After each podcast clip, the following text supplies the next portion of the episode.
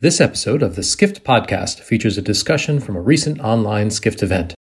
To join us and learn more about future Skift events, visit live.skift.com. And now for our closing session of the day. Please welcome President and CEO for Hilton, Christopher Nassetta, for a discussion with Skift founder and CEO Rafat Ali.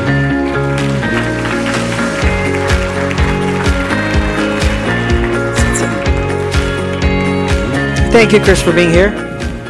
Great to be with you. Uh, before we get started, I did want to voice one small complaint, uh, or really a, a, question for you. I want to know. I was here last in 2019. By the way, it's fabulous to see some some. Well, I can't say smiling faces because I can't see their mouths, but nice to see a lot of people in the room. But I, did I do something wrong? To be in, the last uh, speaker of in, the day in 2019 to get the 5:30 p.m. slot? Was it? Is it? I it mean, might be that. I, I, would have asked you this backstage, but I thought it would be more yeah, interesting I think for everybody your, to hear uh, this live.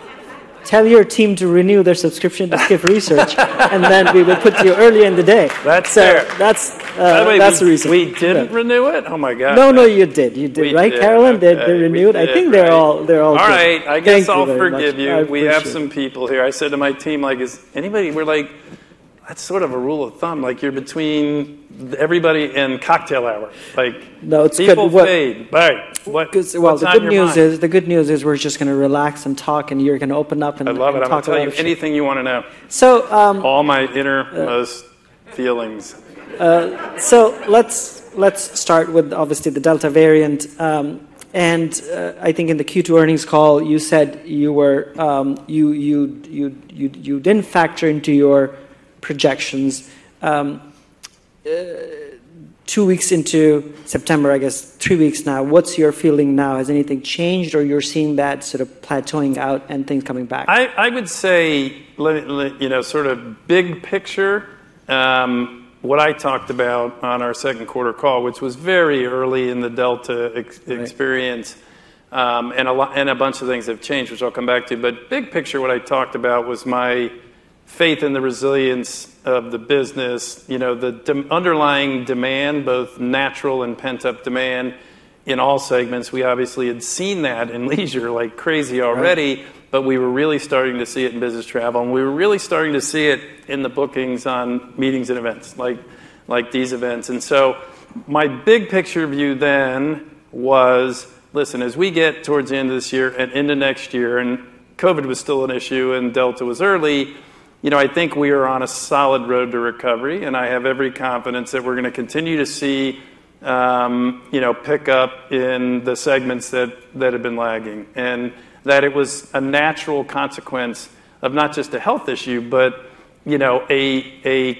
recession that was brought on by a health issue. I've been doing this for longer than I want to admit, but every time you're coming out of a recession, you know, we've seen leisure lead, not quite the, you know, by this measure, but generally leisure lead, business travel, meetings and events follow. And so, you know, over the pendency of the, you know, the next three or four quarters, my view then was I think we're going to get back to sort of a place where we're pretty much where we were in 19, not, not in the full year like mm-hmm. next year, but on a run rate basis. And I would say, because you asked me a question, I will answer it, I don't really feel any differently today. But if you then dive a little deeper into like where we are at this exact moment relative to what I would have hoped for then, I'd say we're a little bit behind. It does not change my view on the broader trajectory. It does not change my view on what I think on a run rate basis we will achieve next year based on what's going on with COVID and what I see in demand patterns and booking patterns. But I think, and I'm not, I, I, it's impossible to be perfectly scientific. I think what we did is we inserted like four to eight weeks of going through this delta, you know, spike that is, I think, you know, if you read all the data, feels like is sort of getting under control. Right. And as I go out and talk to customers, I mean, we, you know, we finished the best leisure season we've ever had in 102 years, mm. so that's pretty healthy. And it, you know, and this is just in the strength of the U.S. market we finished our best leisure season in the world, but it driven, you know, driven by the U.S. market.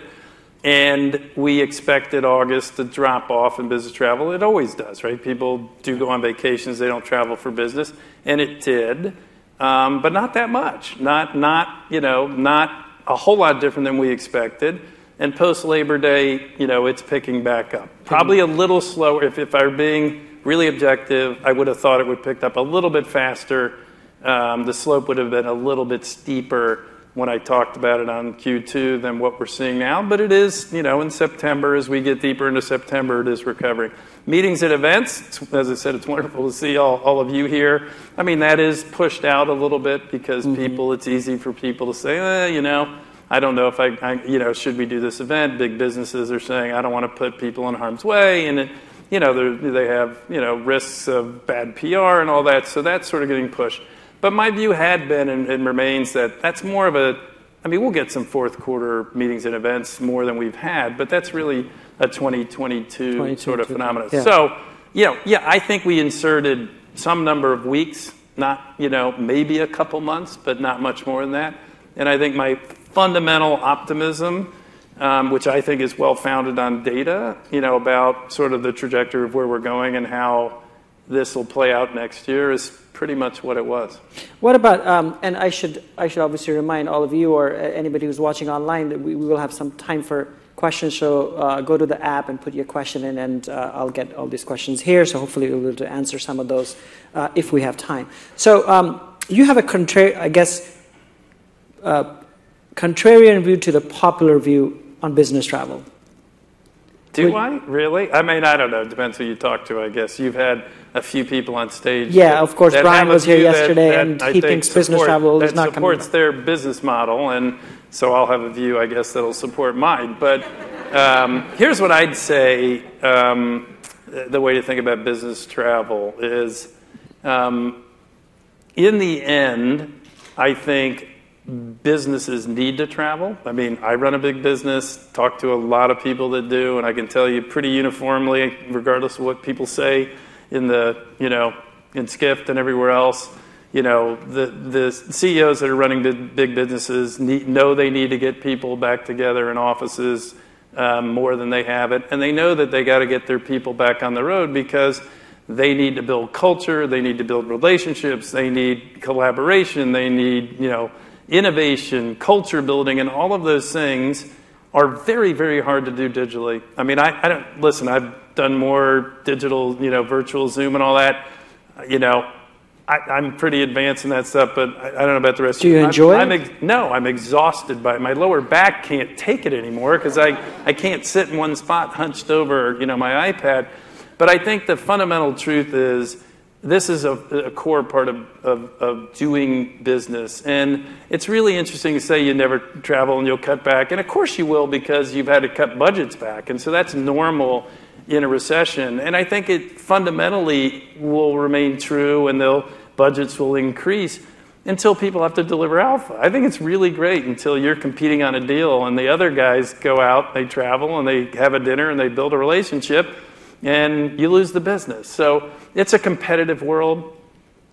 The one thing that that what about long haul international relationships matter, and you cannot build relationships the same way. Particularly new relationships are mm. almost impossible in that format. So my belief is business travel will recover, and as sure as I'm sitting here, I'll pick a mark. Three years from now, business travel will be greater than it was in 2019. By the mm. way, this summer before this the the um, spike in Delta, it was 75% in our system of prior uh, business transfer was 75% of prior levels. And one of the things we do is we filter through our own world. So what's happening is a massive bifurcation in business travel. Small and medium businesses are traveling a lot. Right. Big businesses are not because they don't, you know, the risks, the budget cuts, and all that.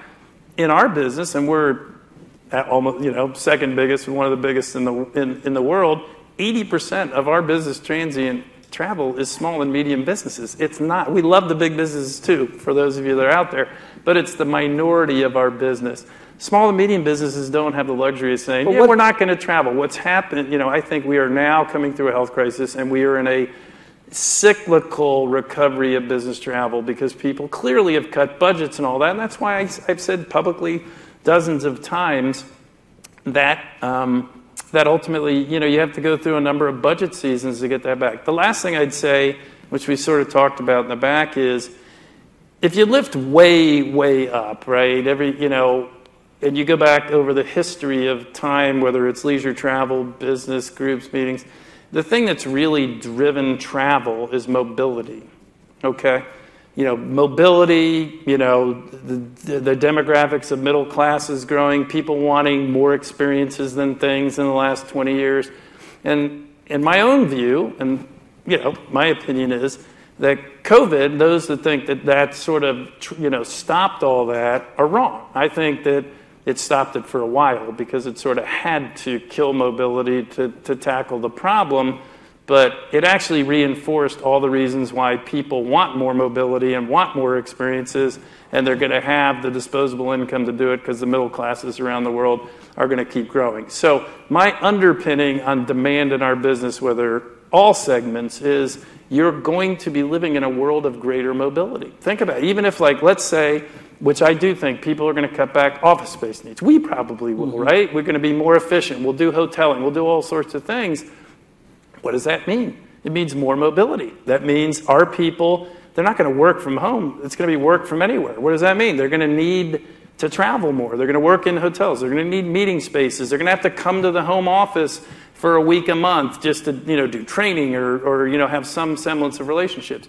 It means more mobility, more people moving. The more people move around the world for various reasons, the more we grow our business. And mm-hmm. that's the way it's been for a thousand years, and that's the way it'll be for another thousand. Well, we hold the, the last evening's whole theme was the future of human mobility, which was the point was if the world moves more, which certainly the wave of nationalism would, would um, which is happening all around the world, would make you think otherwise. But uh, our, our speakers yesterday argued that that's a momentary phase, sort of the last. I, I agree. I think I think it's very. I think it's a fool's errand. Not that I'm calling anybody that was here a fool, but I think broadly it's a fool's errand to um, trend line off of the bottom or the top or anywhere near the top. I mean, because when things are really great, we always trendline that, oh my God, it's a new world order and everything's always going to be good. And when things are really bad and you have these seismic things happening, which are what's happened over the last year and a half is pretty seismic, you sort of, you know, we're human. We sort of trendline, you know, we filter for that and we sort of trendline off of that. And I think I think Bill Gates said this. Recency you know, bias, obviously, as well. Yeah, it, we're, it's, it, we're, we're factoring with a lot of bias, and so that's why I think you got to sort of get, get through this. We could debate is more mobility going to be better for leisure, better for business, better for meetings? And, you know, my view is it's going to be better for everything. Like mm. demand levels, any, you know, demand levels when I'm, hopefully you invite me back in a better time slot next time. um, when I come back in three years for the first time slot, if I behave myself and we re up our subscription or whatever we're supposed to do. Um, I think we'll, we'll be saying, I, I'm hoping, and I think you'll tell me you were right. Like all your segments, like leisure went back is probably a little bit greater than it was, but it's not what it is. I mean, that, you know, because people do go back to work, kids go back to school, and business travel and meetings and events have had a, a phenomenal run. Pent up demand, people understanding more than ever that they need to build relationships, congregate, collaborate, you know, to, to be able to innovate and drive businesses. So we'll see. Time, you know, if you give me the right slot, we'll come back and you can you can hammer me if I'm wrong. But yeah. I, I'm, I would bet I would bet a lot of money, and that's what history would say. I mean, it's a much more, you know, not as major an event. I mean, if you're here in New York, obviously it is, but. 9/11. I remember, uh, you know, in the days following 9/11, nobody was ever going to get on a plane. Why would you ever get on a plane in a world where you could fly into a building. Like I was, I was running another big hotel company at that time, and it was like nobody would get on a plane.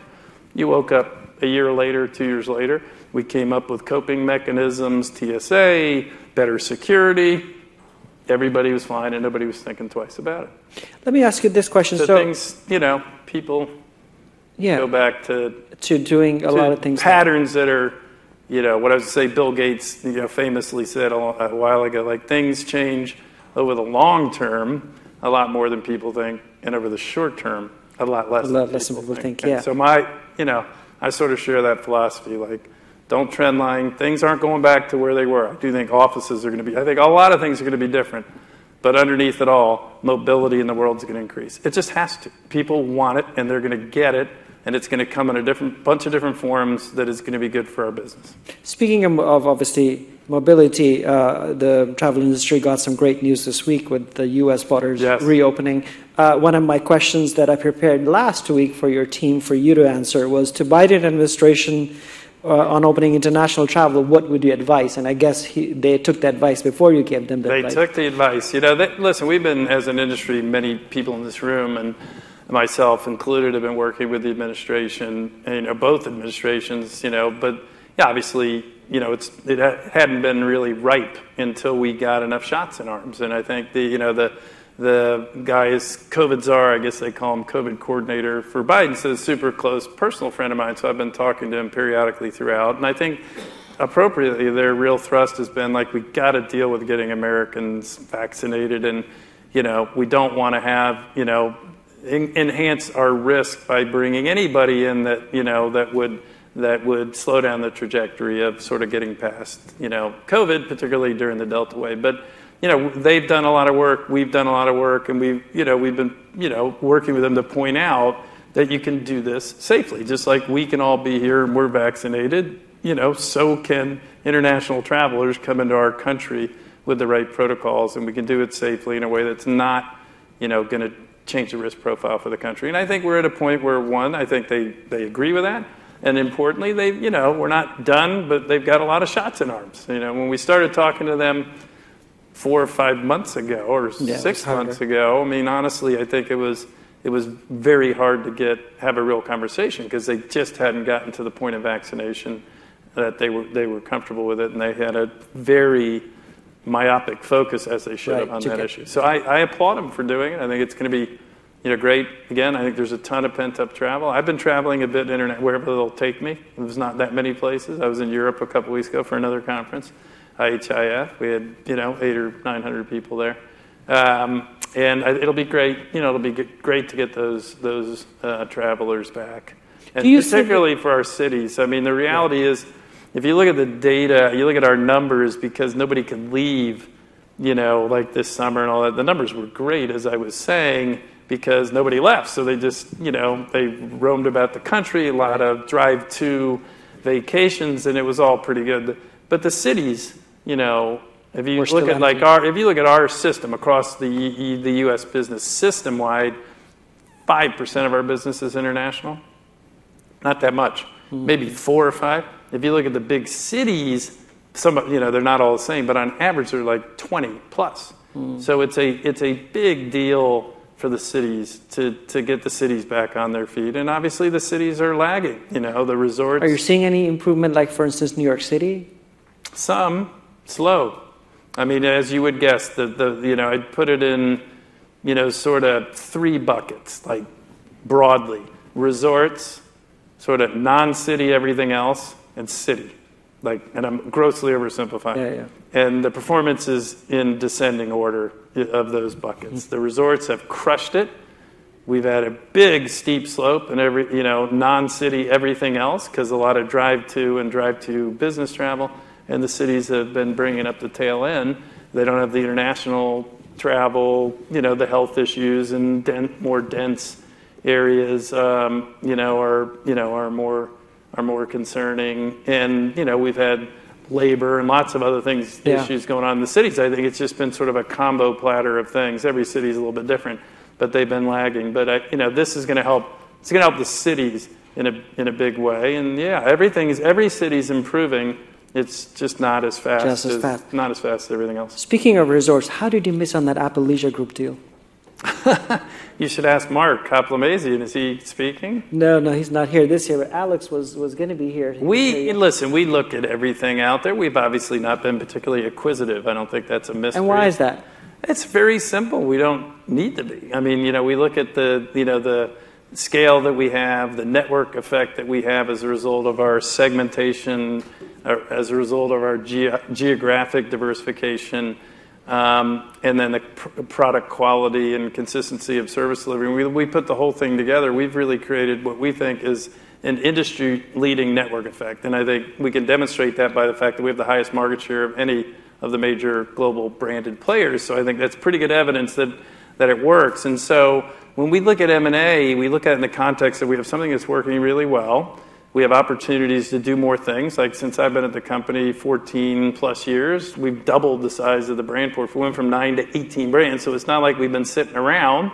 We just did it organically. Why did we do it organically? Because we could develop brands that were purpose-built for exactly what we think a modern need, uh, the modern needs of a customer are.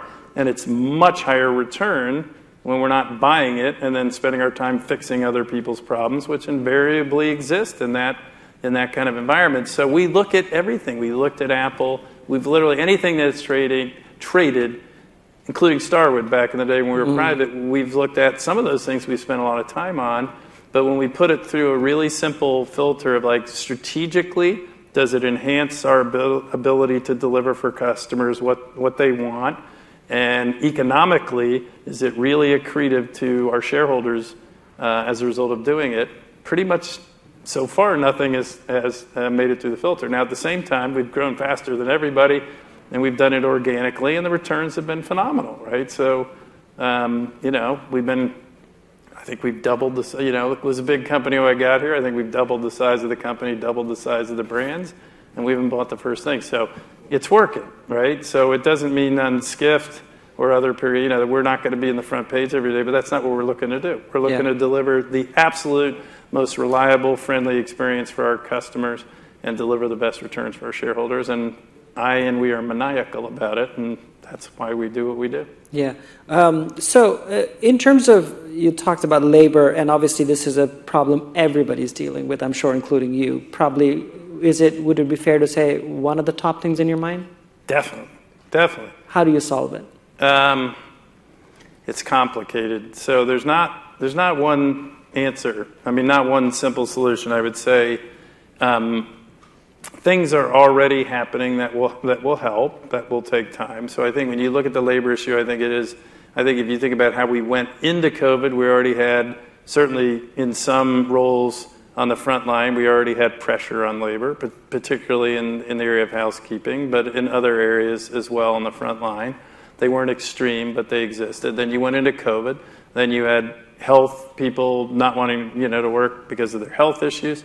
People didn't have anybody take care of their kids, and it's a very you know young workforce, and they have you know children, elderly parents. You know They have childcare, adult care. Um, and then you had a number of things happen from a policy point of view, by the way, all of which I supported heavily. And I would argue in the beginning of the unemployment insurance from the federal government back in March and April of 2020, I was, I would argue the tip of the spear to be pushing for that. But over time, you know, it had some it had some impact in terms of when there was demand and when there was there were jobs available. I don't. It was not helpful, right? And you put sort of all that together, government will pay me. I don't have anybody take care of my kids. I'm worried about my health.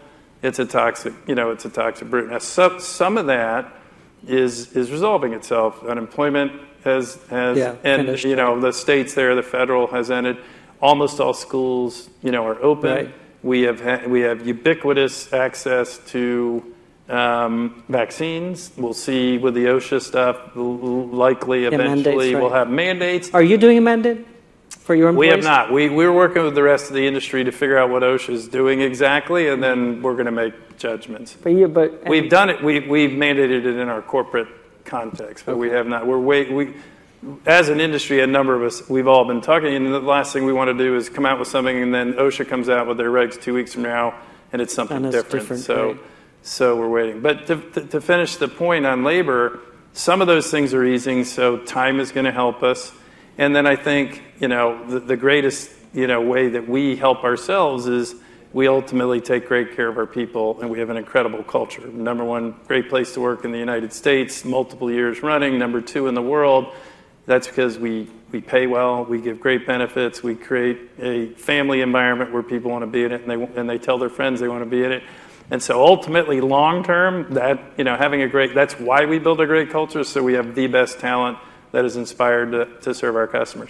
We're going to have to help it beyond just kids going back to school and unemployment insurance by figuring out more creative and innovative ways with the use of technology, which we're investing in, in scheduling, in access to flexible labor, and gig labor and much more sophisticated ways, which we've been developing over years for how we're training people mm-hmm. so that we realize that while we do this in a limited way, like where we have surge hiring in markets, resorts, different times a year, that you know a lot of there are going to be a bunch of people that say like maybe I don't want to work full time like I did ever again, or I can't because I got child or you know family care of some sort, but I want to work a day or two a week. And we just have to, I think, and we are as a company, get much more sophisticated about how we do that, how we pay right. people, how they actually get paid, you know, physically, you know, and, and, and using technology that is much more friendly to to uh, and much more flexible scheduling access to other pools of talent so we're in the process of doing a bunch of investing and thinking and actually you know action to you know get more access to yeah. labor Brian, can you put five more minutes on the clock? Sorry, just we're, we're, we're, we're in a zone here. Um, so um, let's do quick lightning rounds on a, on a, on a few things. You know I'm not good at lightning, but uh, yes, we'll no? try. Okay, we'll try. I'll we'll do try. it. I'll do it. Um, do you think that the, the, the housekeeping not being daily is permanent now in, in the industry? Do I think it's what? Housekeeping not being daily, uh, meaning cleaning of the of the rooms. Here's how I think about that. I think that, that there's a you guys. I don't think have done it, but a, a bunch of the other press just got this wrong. Um, my underlying philosophy, and I'm a zealot about this, and I have been for the entire time I've been at the company, is that our job is to deliver the most friendly, like I said, this reliable experiences for customers. And the, the key way to do that is to give them choice and control, and to be able to do it at massive scale so that you effectively, for we serve 200 million people a year, can customize the experience at that level. Why? Because if we take the friction out, we allow them to do to get the things the way what they want, the way they want it in the palm of their hand, like they have for most of the rest of their life. Then they're going to be happy. It's going to be a better, more reliable, and more friendly experience, and they're going to stay with us more, and we're going to get a, a higher market share. And so, the answer to the question is, what I think doesn't matter because it's an option for the customer. It's mm. choice and control. So ultimately right now it's you know we're, working it, it is not in our app but it will be very soon and it'll be super frictionless and super easy for people to say i want it or i don't. And that's mm-hmm. a good thing because there are people. My wife i found this out during covid. I never knew this. She doesn't like housekeepers in the room in between stays. And like I, I was like it was a huge epiphany. I said are you kidding me? Why? Well you know i don't you know, I don't know. I got my stuff. It's all where I want yeah, it. Yeah, move my stuff around. I like it. But the, the, the, truth of the matter is there are people on all sides of it. Part of it's COVID, and I don't, you know, the health. But part of it is just that some people, you know, don't want people in the room. And so we're not taking it away. We're just giving, giving them choice and yeah. control. You have the choice, and you control if you want it. And we won't decide for you.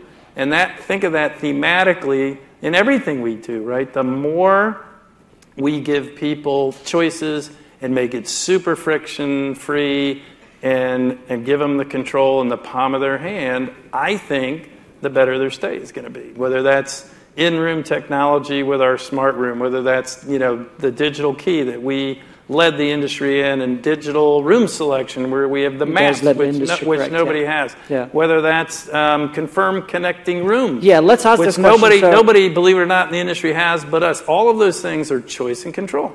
You can go on the app, you can get that, you can control it. If you don't want it, fine, don't, don't, don't pop the button if you want it, great. Options, last I checked, optionality is a very powerful thing.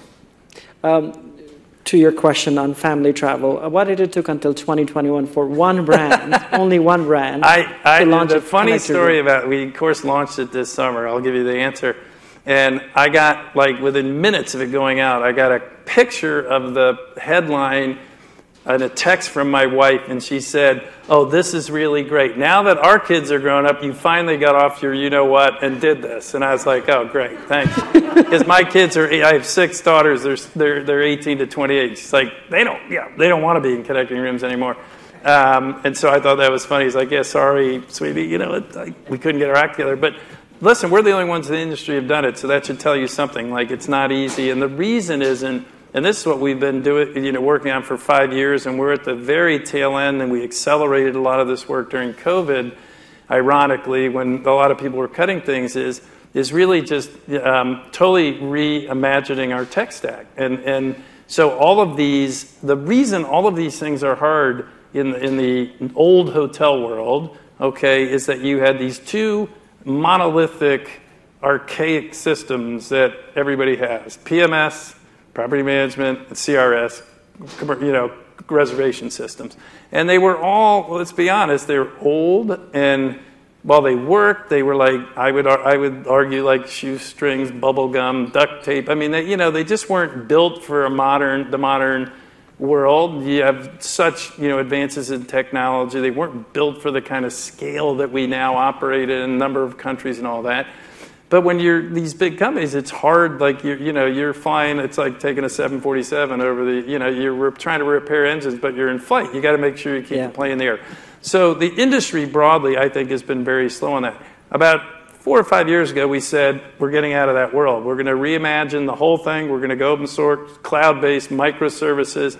We are going to have a tech stack that's as good as any of these startups that you know that are out there that you know in the in the tech world because we have to, and we're just going to have to make the time and investment and manage our way through it. And while we're not 100% of the way through it, we are. Our CRS is all done, you know, um, you know, open source microservices. You know, it's it's amazing. We can now atomize inventory. We, you know, you could have like 26, you know, room type. We can have, you know, a billion room types. We can do all sorts of really cool things. And the PMS, probably by realistically middle end of next year, will be pretty fully deployed. And then you put all that together. In the meantime, we can do things now just by virtue of where we are. When we get all the way through it, it allows us to plug and play from a microservices point of view all sorts of interesting things like confirmed connecting rooms. But we were able to do it in part because we've made enough progress On to the, uh, to connect those dots. And I, you know, when we get probably a year from now, I think the opportunities are far far greater. These are little things I think you know, think about a world where you go on and we can we can atomize our inventory for every single customer. So we know that you want to be, you know, in a in a high floor, you know, nowhere near the elevators, and you love that, you know, you want a breakfast deal, and you like. We can put together literally a atomized package for your exact need and put it in front of you, and and. Uh, charge appropriately instead of like making you work, you know, so hard to figure all these things out. But the systems underneath it have to allow it. Have to allow it. And so that's why it's taken so long. But we're, we're almost there. I mean, we're there to be able to do a lot of it. We'll be fully there soon on that optimistic note, uh, I, I, do have 10 more questions, but we're really out of time. Okay. Thank you, Chris. Yeah, we got to let him go have cocktails. I know now. that we really are. All right, so we have a deal. We'll kick it off, and we will in uh, 2022. Let's do that. okay. All right. Thank you, guys. Appreciate it.